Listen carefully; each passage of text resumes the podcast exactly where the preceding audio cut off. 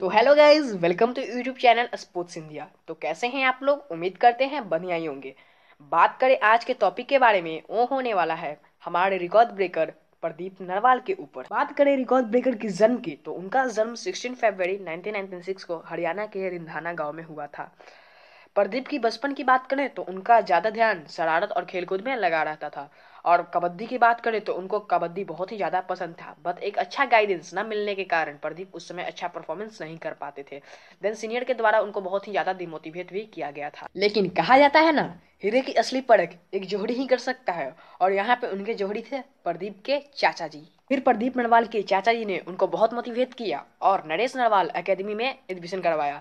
फिर क्या था? प्रदीप नरवाल ने खूब प्रैक्टिस किया और बन गया पूरे हरियाणा स्टेट के स्टार रेडर। 2016 में जब प्रो कबड्डी लीग की शुरुआत हुई तो बाकी प्लेयरों की तरह प्रदीप नरवाल भी खेलना चाहते थे। इनफैक्ट उनका सिलेक्शन भी हो गया था। पर उस समय प्रदीप नरवाल महज 18 साल के थे। इसलिए प्रो कबड्डी मैनेजमेंट को लगा कि कहाँ इतना छोटा सा लड़का खेल पाएगा? इसलिए उनका एप्लीकेशन रिजेक्ट हो गया। और प्रदीप नरवाल काफ़ी अपसेट भी हुए, लेकिन उनका ड्रीम जो था टीवी पे आना। इसलिए वो कबड्डी को छोड़े नहीं, बल्कि और जोश के साथ लोकल टूर्नामेंट को खेलने लगे।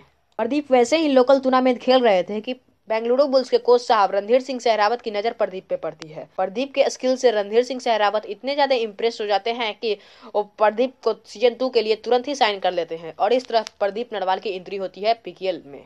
और प्रदीप की शुरुआत बिल्कुल भी अच्छी नहीं हुई थी। इसका सबसे बड़ा कारण था, खुले मैदान में और मिति पे खेलने वाला लड़का अचानक कैमरा और लाइट के बीच खेल रहा था। वो भी पूरी दुनिया के सामने। इस प्रेशर को झेल पाना किसी भी प्लेयर के लिए बहुत ही ज़्यादा मुश्किल होता है। फिर सीज़न थ्री में बेंगलुरु बुल्स ने उनको रिलीज़ कर दिया और पटना पायरेट्स ने उनको अपने टीम में ले लिया।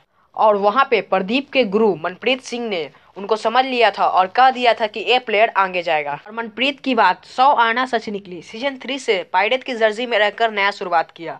फिर क्या था, प्रदीप ने कभी भी पीछे मुड़कर नहीं देखा। और इसके बाद प्रदीप को रोक पाना हर डिफेंडर के लिए बहुत ही ज़्यादा मुश्किल हो गया था। प्रदीप बहुत सी स्किल में महारत हासिल कर लिए थे, जैसे running hand touch toe touch bonus